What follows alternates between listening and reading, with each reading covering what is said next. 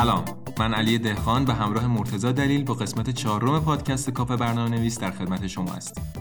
تو این قسمت ابتدا مقاله‌ای در مورد عادات برنامه نویسای موفق رو بررسی می‌کنیم و در ادامه در مورد اپ‌های موبایل و هیبرید اپ‌ها صحبت خواهیم کرد. با ما همراه باشید.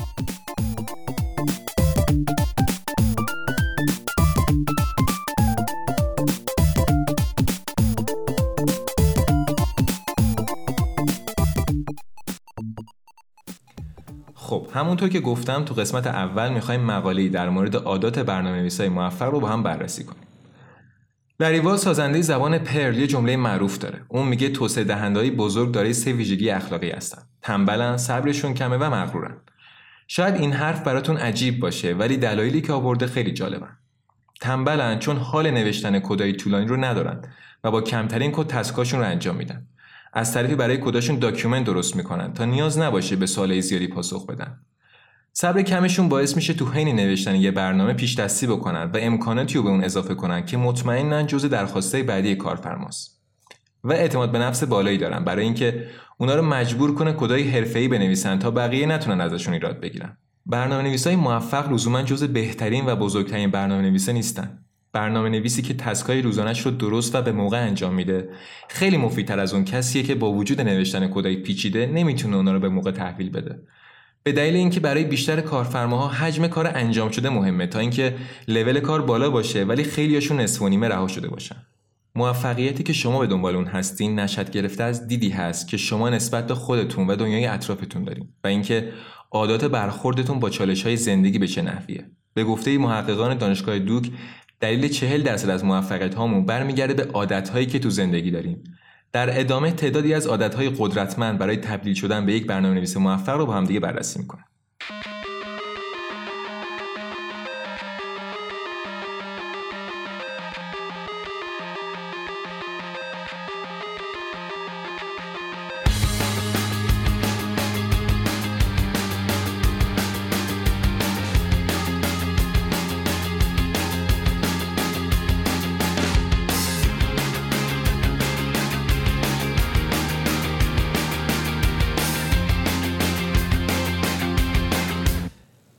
ای باشیم استیو مارابولی محقق آمریکایی میگه انجام کار درست و انجام کار سخت هر دوشون یه چیزن و هر دوی اونا مستلزم حرفه‌ایگری هستن. حرفه‌ای بودن یه شمشیر دولبه است. از یه طرف باعث میشه که فرد به خودش افتخار کنه و از طرف دیگه مسئولیت پذیری و پاسخگویی رو با خودش به همراه میاره و هر دوی اینا نتیجه همدیگه هستن. شما نمی‌تونین افتخار ناشی از حرفه‌ای بودن رو با بی‌مسئولیتی به دست بیارین. تصور کنین شما یه سری تغییرات به اپتون دادین و اونو پابلیش کردین. یه مشکل جدی بابت کد شما پیش میاد و اپ برای یه روز از کار میفته و این اتفاق باعث میشه که کارفرما متحمل هزینه زیادی بشه. تو این حالت شما فوقش می‌تونین تغییراتی که اضافه کردین رو به حالت قبل برگردونین. اما خسارتی که زده شده قابل بازگشت نیست. وقتی همچین اتفاقی بیفته یه برنامه نویس آماتور شوناش رو بالا میندازه و میگه اتفاق پیش میاد و شروع می‌کنه به نوشتن ماژول بعدی. اما یه شخص حرفه‌ای مسئولیت کارش رو به عهده می‌گیره و از اتفاقی که افتاده ابراز شرمندگی می‌کنه و این اطمینان رو میده که دیگه همچین اشتباهی تکرار نمیشه. همیشه به یاد داشته باشین که حرفه‌ایگری یعنی مسئولیت پذیر بودن. امکان نداره که همیشه حق با شما باشه و کارهاتون همون جوری پیش بره که انتظارشو دارین.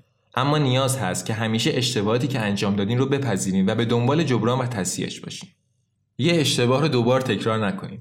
امید کالانتری روانشناس هندی حرف قشنگی می‌زنه. اون میگه اگه یه عذرخواهی با یه بهونه یا یه دلیل همراه بشه به این معنیه که اون شخص قرار دوباره مرتکب همین اشتباه بشه. بدیهیه که می‌خوایم نرم افزارمون به درستی کار کنه. در واقع بیشتر ما امروز برنامه نویس هستیم چون یه بار این کار رو درست انجام دادیم و می‌خوایم اون حس خوشحالی و رضایتمندی رو دوباره تجربه کنیم. اما ما تنها کسایی نیستیم که می‌خوایم نرم افزارمون کار کنه. مشتری و کارفرمای ما هم همینو می‌خوان. در واقع اونا به ما پول میدن که نرم افزاری بسازیم که طبق خاصی اونا کار کنه. تا اینجاش که خوبه. اما هیچ نرم افزاری بیعیب نیست. هر کدومشون یه اشکالاتی دارن. کلید اصلی ماجرا این نیست که یه کد بیعیب و نقص بنویسیم. این اتفاق یه تصور خیالیه که هیچ وقت هم محقق نمیشه.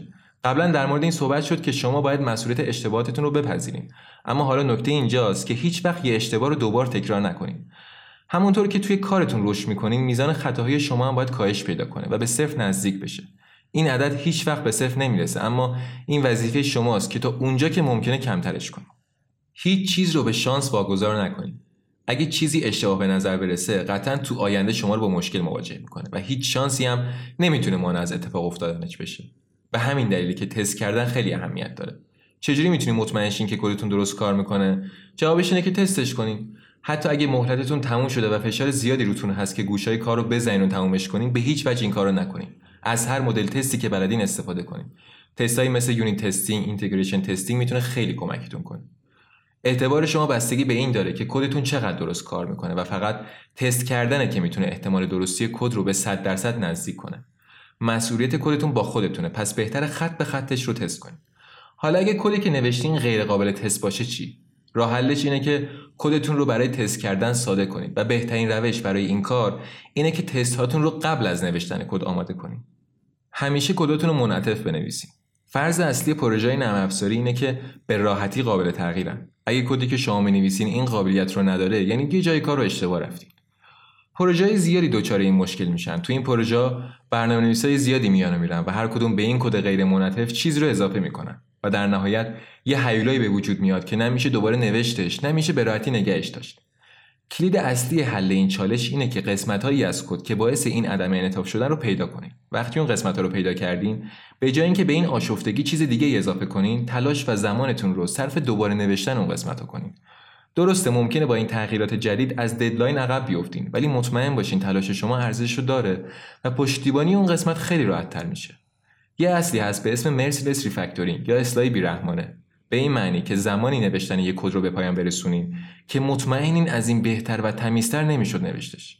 سعی کنین تو برنامه نویسیاتون همیشه این اصل رو رعایت کنین و در نهایت همیشه در حال یادگیری باشین. اشتیاق به یادگیری رو در خودتون پرورش بدین. اگه این کار رو بکنین هیچ وقت رشدتون متوقف نمیشه. می‌خوام دوره C رو بگذرونم اما کارفرما حمایتم نمی‌کنه. می‌خوام React Native یاد بگیرم ولی نمی‌تونم یه زمان خالی توی برنامه شلوغم پیدا کنم. همه اینا بهانه‌ای هستن برای طفره رفتن از یادگیری. رشد کاری شما مسئولیت خودتونه. این وظیفه کارفرمای شما نیست که از رشد و پیشرفت شما مطمئن بشه یا اینکه شما رو آموزش بده یا به کنفرانس بفرستدتون یا براتون کتاب بخره. ساعت کاری هفتهتون رو یه جوری تنظیم کنید که علاوه بر time متعلق به کارفرماتون یه ساعتهایی هم برای خودتون باقی بمونه که توی اون ساعتها به آموزش و رشد خودتون بپردازین. می‌تونید از قاعده 40 20 استفاده کنین. یعنی هفته کاری خودتون رو حداقل 60 ساعته در نظر بگیرید که 40 ساعت متعلق به کارفرما و 20 ساعت هم متعلق به خودتونه. اگه از وقتتون آگاهانه استفاده کنین 20 ساعت کار اضافه در هفته اصلا کار سختی نیست. سعی کنین یادگیری و رشد جزی از عادت و فرهنگ زندگی روزمرهتون بشه. همیشه به یاد داشته باشین که دنیای نرم افزار همواره در حال تغییره و همه چیز در اون خیلی راحت می‌تونه تبدیل به دایناسور منقرض شده بشه. پس اگه می‌خواین همیشه جلوتر از زمان خودتون باشین و با ارزش باقی بمونین روی خودتون سرمایه گذاری کنین و همیشه در حال یادگیری باشین. همونطور که سیمون اوپنرز گفته خودآموزی یه راه رشد ساده و در دسترس برای همه است. اما فقط کسایی این کارو می‌کنن که نمی‌خوان زندگی کوچیک و بی هدفی داشته باشن.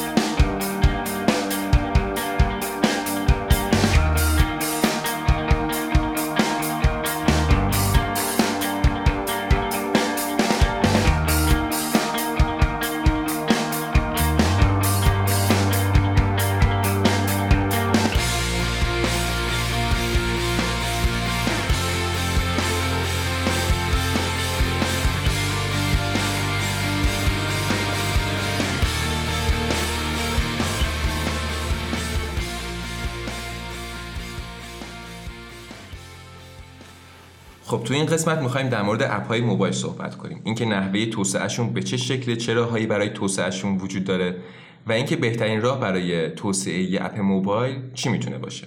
اصولا app های موبایل به دو بخش تقسیم میشن app های native و hybrid. app های native و app میگن که توسط زبونی که خود اون سیستم مشخص کرده نوشته میشه. مثل Java برای اندروید یا Objective-C و Swift برای iOS. app های hybrid اصولا app هایی هستند که بر اساس HTML5 و CSS و JavaScript نوشته شدن و البته cross platform هستن.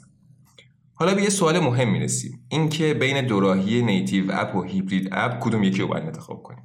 مرتضی نظرتون نسبت به این موضوع چیه؟ خب این خیلی بستگی به حالا بدیم به دو عامل بستگی داره. می‌خواستم خیلی به آدمش بستگی داره. به دو تا عامل بستگی یکی اون آدم پیشینه کاریش چیه؟ یکی هم اینه که اون چیزی که می‌خوایم تولید کنیم چه مشخصه هایی داره. معمولا کسی که هیچی بلد نیست و می‌خواد تازه شروع کنه به برنامه نویسی بهتره که اگه قراره تو حوزه app فعالیت کنه بره سراغ مثلا Java و Kotlin یا اگه می‌خواد روی آی کار کنه بره سراغ Swift Objective-C. ولی کسی که حالا یه پیش زمینه وبی داره می‌تونه یکم اینجا حالا مکس کنه سریع تصمیم نگیره. آره چون یه چیزی بلد هستش می‌تونه راحت از شیفت کنه بره رو اون زبونا ولی چون یه چیزی بلد هست می‌تونه از قابلیت اون چیزی که بلد هست استفاده کنه.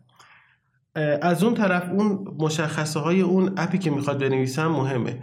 یعنی باید نگاه کنه که اولا این اپ سفارشش چه محدود زمانی براش قائل شده که مثلا تا کی قرار تحویلش بده. بعد توی اون اپ چه خبر هست؟ چقدر پیچیدگی داره اون اپه خیلی مهم هستش و اینکه چه, چه نیروهایی در اختیار داره. این این گزینه که مثلا توی نیروی کم داشته باشی در در اختیارت باشه خب باعث میشه که یه فکر جایگزینه اون مثلا حالت نیتیو داشته باشی. با توجه به که حالا فرض می‌کنیم تو تخصص وب هم داری. اینجا بهتر هستش که بیا یه چیزی رو تولید کنی که تست و نگهداری ساده تر باشه. اینجا بحث اپای هیبرید میاد وسط به علاوه ممکنه حالا خیلی خیلی افراد هستن که وقتی یه پروژه بهشون پیشنهاد میشه برعکس بگیم. خیلی کارفرما هستن وقتی یه پروژه‌ای دارن می‌خوان اون پروژه رو روی پلتفرم‌های مختلف داشته باشن. یعنی هم رو گوشی باشه هم رو دسکتاپ باشه هم روی وب باشه. که اکثرا زمان هم براشون خیلی مهمه. آره این معمولا پروژه خیلی بزرگ هم هست که زمانشون مهمه و می‌خوان بخش‌های مختلف داشته باشن. اینجا خب خیلی گزینه بهتری است که بیام از اپ‌های هیبرید استفاده کنیم. به شرط اینکه اون پروژه پیچیدگی‌های عجیب غریب نداشته باشه. مثلا میگم کار با سخت افزار توش نباشه. یه کارهای عجیب غریب. یا یو آی خیلی خیلی پیچیده انیمیشن های سنگین روش نداشته باشه. اینجوری خب خیلی بهتر از شما مثلا میای از توانایی خودت که مثلا برنامه نویس وب هستی استفاده می‌کنی و یک بگیم حالا اپلیکیشن بزرگ یک پارچه می‌سازی. یعنی دیگه درگیر این نمیشه که فلان آیکونم اگه مثلا روی موبایل فلان شکل هست رو دسکتاپ هم باید همون شکلیش طراحی کنم. پس این یک پارچه که خود به خود به وجود میاد. خب پس با این حساب دو عامل زمان و بودجه خیلی تاثیر گذارن روی اینکه ما نیتیو وب انتخاب کنیم یا هیبرید اپ. درسته؟ چون که دلیلم برای این حرف هم اینه. زمان برای این مهمه که خب ما یه فرصت یک ماهه داریم برای اینکه هم یه app iOS بسازیم هم یه app اندروید که خب ممکنه امکان پذیر نباشه. حتی حالا دسکتاپ هم اضافه آره حتی دسکتاپ هم باشه. از اونورم اگه بودجه مهم باشه شما نمی‌تونین که هم تیم iOS داشته باشی هم تیم اندروید هم تیم ویندوز دسکتاپ هر چی. به خاطر همینه میگم این دوتا عامل عامل مهم عوامل مهمی که مشخص کنن ما قراره hybrid app درست کنیم یا native یه موضوع دیگه هم که اهمیت داره این که app های هیبرید به علت سادگیشون و توسعه سریعشون خیلی اوقات به عنوان حالا بگیم پیش از پروژه استفاده میشن. یعنی اینکه شما قرار هست تو یه هفته آینده یه prototype درست کنی اینو تحویل مشتری بدی که اون okay بده بعد شما منتقل شی به حالا Java یا همون Swift که برنامه اصلی رو بنویسی. اونجا مثلا app ای حالا فریم های مثل Ionic خیلی به کار میان که شما به اون کسی که حالا توسعه دهنده وب هست یا خودتون میگید که یه دونه app درست کن تو یه هفته که تمام ویژگی های app اصلی داشته باشه. اینجوری حالا هم اون طرف دیگه prototype sketch ی خطی نمی‌بینه چیز خیلی بهتر می‌بینه. همین که شما یه چیزی رو از صفر تا صدش رو انجام دادی. دیگه برای app اصلیتون مشکلات کمتری داری تو همون یکی دو هفته اول تمام مشکلات بیرون.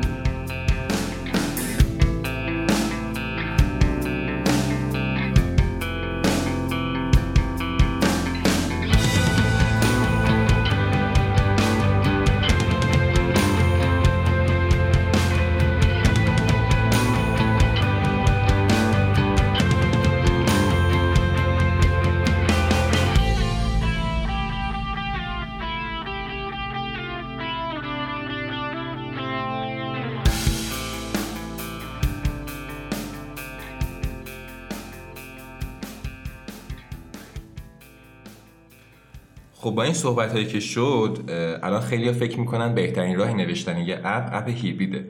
در حالی که ما می‌دونیم app ای hybrid performance app ای native رو ندارن. درسته. در مورد این نظر چیه؟ آره الان تو حرفامون هم که قبلش گفتیم این که انتخاب همیشگی ما app ای hybrid نیست. اما برای اینکه حالا این بدونیم performance شون چی هست چه فرقی داره با app ای native بهتره که بدونیم که اصلا app ای hybrid چه جوری هستن چه جوری کار می‌کنن چند هستن ببین به طور کلی app ای hybrid میشه به دو دسته هیبرید وبی و hybrid native تقسیم کرد. اول چند تا framework مثال بزنیم که تو بین حرفمون بهشون اشاره می‌کنیم. مثلا ما Ionic و داریم. که خیلی محبوب محبوب هست. React Native رو داریم که اونم خیلی محبوب هست. NativeScript رو داریم. Xamarin رو داریم و خیلی framework های دیگه. این حالا چیزایی هستش که تو ایران حالا خیلی اسمش برده میشه. اینکه حالا این دو دسته رو می‌خوایم بگیم حالا چه جوری می‌تونیم بین اینا انتخاب کنیم کدوم framework این خیلی شخصی هست. بستگی پیشینه اون آدمی داره که ما فرضمون این بود که وب بوده. گفتیم که کسی یه با framework ی قبلا کار کرده حالا اومده می‌خواد روی app کار کنه. اگه مثلا قبلا با Angular کار کرده باشه سمت Ionic و NativeScript میره. اگه با React کار کرده باشه سمت React Native میره. اگه هم backend کار بوده باشه حالا میگیم خیلی وب نباشه سمت Xamarin میره. جلوتر حالا شاید تفاوت رسیدیم تفاوت اینا هم بگیم. ولی اینا دو دسته کلی اگه کنیم همونجور که hybrid native و hybrid web میشه گفت Ionic hybrid web ه دلیلش هم این هستش که یه web view داخل این حالا میگیم فرض کنید که APK که تولید کردیم یه app مثلا native بوده. اگه تو اون app native ما یه web view بذاریم و توش HTML CSS و JavaScript رو run کنیم دقیقا همون اتفاقی که Ionic داره انجام میده. یعنی در حقیقت app های Ionic web view ی هستن که APK شدن یا IPA شدن توی iOS از اون طرف hybrid native ا میشن NativeScript React Native یا Xamarin اینا فرقشون با hybrid web ا این هستش که اینا web view نیستند. اینا بخش UI شون دقیقا تبدیل میشه به همون کنترل های native. یعنی شما ممکنه که با همون مقدمه که گفتید در cross platform شما یه کد می‌زنی تو مثلا Xamarin فرض می‌کنیم با XAML میای یه دونه کنترل درست می‌کنی مثلا یه text درست می‌کنی. این تکس زمانی که runtime اندروید هست تبدیل میشه به تکس ویو اونجا. زمانی که iOS هم هست تبدیل میشه به component UI مربوط به iOS. این قسمتشون تفاوت داره با hybrid web ا این هم حالا میگیم یه مزیت هست واسه اینا. حالا هم باعث یه سری پیچیدگی ها میشه هم مزیت هست. مزیتش تو performance ه که روونی بیشتری توی صفحات داره. یعنی نزدیک میشه به native اما مشکلش این هستش که اون یک پارچگی یکم فشارش به developer میاد که باید خیلی دقت کنه داره چیزی که می نویسه روی device مختلف همون لحظه تست کنه چون تفاوتاش خیلی بیشتر به چشم میاد. در صورتی که حالا رو Ionic اگه مثلا کار کنه چون اساسشون همون HTML فایل. آره شما یه web view می... یه web view داری و توش HTML CSS می‌ذاری همیشه هم همون باقی میمونه. یه مزیت دیگه ای که این hybrid web ا داره نسبت به hybrid native ا. اینکه اون web view شما حالا بگیم پایداری شما می‌خوام بگم. این چیزی که شما HTML CSS می‌نویسی 5 سال دیگه هم بری اون app رو باز کنی همونه. چون اگه کسی که وب کار کردن بدونن تفاوت چندانی وب از 5 سال پیش تا الان نکرده. اما component های native یعنی اون چیزایی که طراحی می‌کنیم با React Native یا Xamarin و اینا تو device ها ممکنه توی طول مثلا 5 سال تغییراتی بکنن وابسته هستن به SDK ها و ممکن باشه نگهداری این یکم زحمت داشته باشه برای developer خب الان سوالی که برای من پیش میاد اینه که مشخص شد که بین native app و hybrid app به چه دلیلی باید یکی از اینا رو انتخاب کنیم؟ حالا ولی تو اومدی خود hybrid app هم به دو تا بخش تقسیم کردی. hybrid web و hybrid native. درست. حالا بین این دوتا چه دلیلی داره که من یکی از اینا رو انتخاب کنم؟ ببین دلیلش فقط performance ه.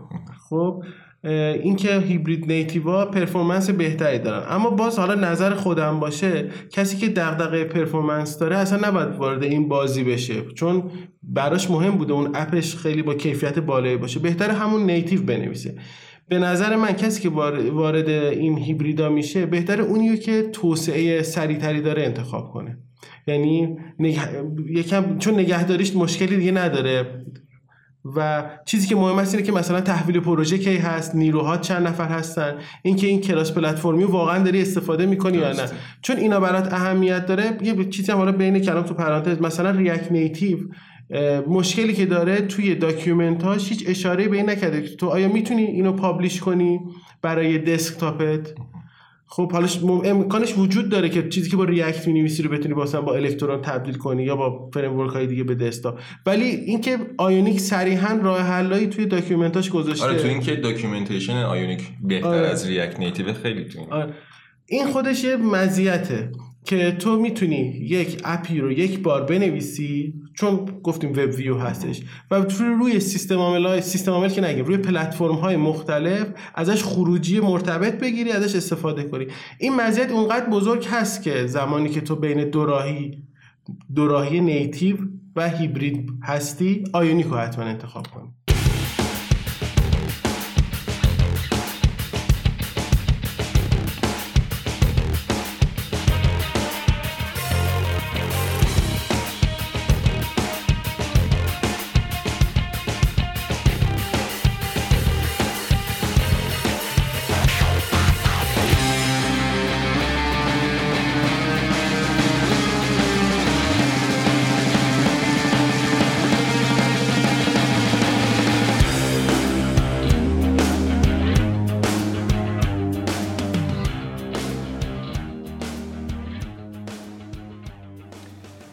پس اگه بخوایم یه نتیجه کلی بگیریم اگر کسی سراغ hybrid app ها میاد بنابراین performance اولویت اصلیش نمی‌تونه باشه چون که performance توی hybrid app ها به اندازه native app ها بالا نیست.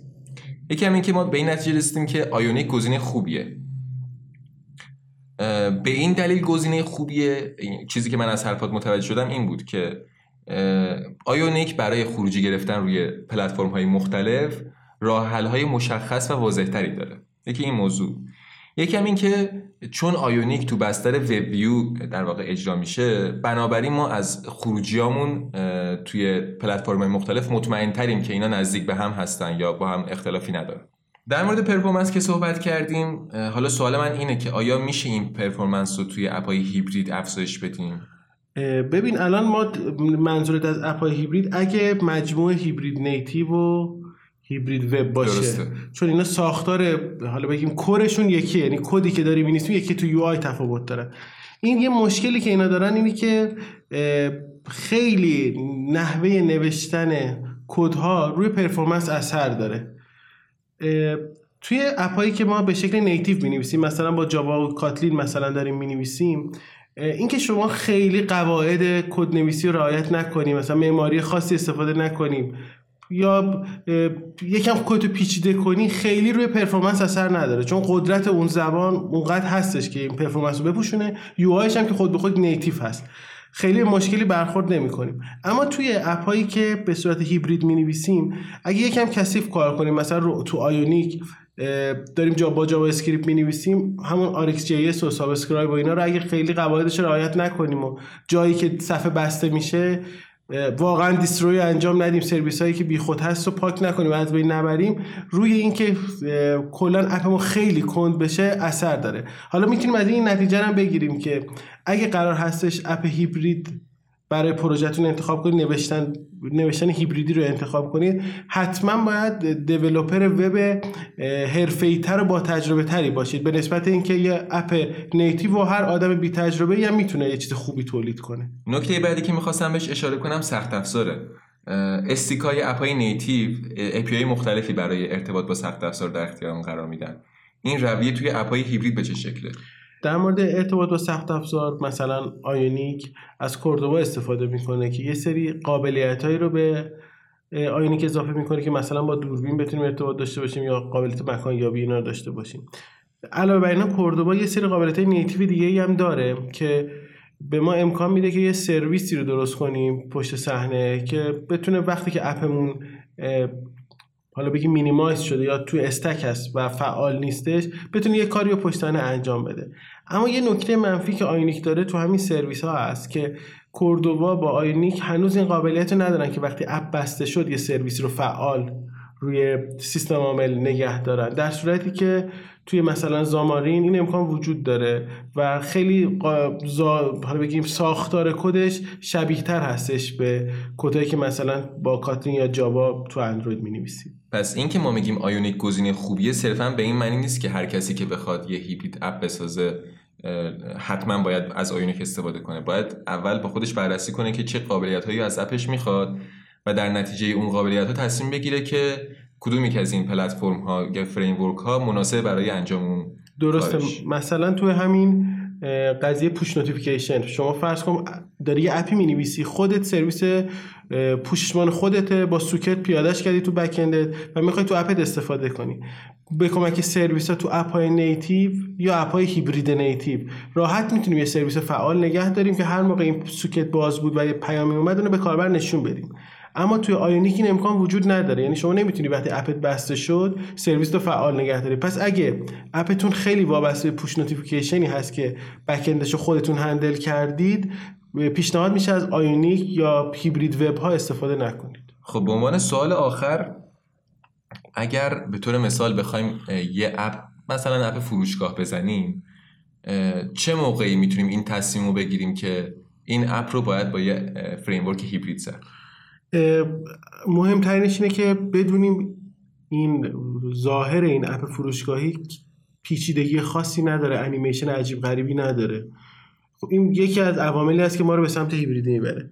یکی دیگه اینه که همونطور که قبلا گفتیم کارفرما ازمون بخواد که این اپش توی پلتفرم‌های مختلف باشه مثلا رو گوشی و دسکتاپ و وب. وب باشه. مثلا خیلی از خیلی دوست دارن که بخش ادمینش رو به شکل دسکتاپی داشته باشن. مثلا رو ویندوز بتونن handle کنن که راحت می‌تونیم با یه اپ هیبریدی بزنیم مثلا با Ionic این کار رو انجام بدیم و نهایتش با الکترون تبدیلش کنیم به یه اپ دسکتاپ. و موضوع دیگه به تیم develop هم بستگی داره. اگه تعداد افرادمون کمه همه سابقهشون مثلا وب بوده و زمان کمی هم برای خروجی داریم تحویل خروجی داریم این موقع است که تصمیم می‌گیریم با هیبرید بزنیم. حالا اینکه کدوم یکی رو انتخاب کنیم مثلا اگه من اگه حالا توی تیمی باشیم که هممون React کار باشیم خب طبیعتا React Native رو انتخاب می‌کنیم چون خیلی سریعتر می‌تونیم توسعهش بدیم. اگه Angular کار کرده باشیم با Ionic این کار رو انجام میدیم. حالا اینجا باز یه مسئله پیش میاد. اگه اون کسی که پروژه رو به ما داده براش مهم باشه که ما push notification داشته باشیم یا یه سرویسی background باشه که کار کنه بعد اینجا یه solution ی طراحی کنیم که مثلا حالا می‌تونیم اپمون رو بعد تولید ببریمش داخل یک بگیم حالا تو Android Studio ببریم داخل پروژه Java داخل web view قرار بدیم. یعنی پروژه رو به شکل وبی تولید کنیم داخل web view بزنیم و از خود Android Studio برای تولید APK استفاده کنیم که بتونیم یه سرویسی همون بغلش استفاده کنیم که اون push notification مون رو که back هم با خودمون بود handle کنیم. یا اگه تیممون مثلا C Sharp کار باشن خب بهتر از Xamarin استفاده کنیم. که به راحت می‌تونیم توی solution ی که تو Visual Studio داریم پروژه های مختلف و shared library و اینا رو استفاده کنیم و راحت با یه سری کدایی که یکسان هستن هم توی وب و هم روی موبایل ازشون استفاده کنیم. یا اگر فلاتر بخوایم استفاده کنیم حالا خیلی بعیده که یه تیمی همه دارت کار باشن. ولی اون موقع می‌تونیم انتخابون رو روی فلاتر بذاریم. به طور کلی خیلی نمیشه تصمیم مشخصی گرفت. ولی چیزی که خیلی مهم هست پیچیدگی اون اپ هست. اینکه پرفورمنس چقدر مهم هستش برای ما و اینکه تیمی که در اختیار داریم چه قابلیتایی داره. این باعث میشه که بدونیم آیا از هیبرید استفاده کنیم یا نیتیو عمل کنیم. اصولا به نظر من اگه performance یعنی performance اون مرزی که مشخص می‌کنه ما از هیبرید استفاده بکنیم آره. یا نکنیم. انتخاب اولمون می‌تونه performance باشه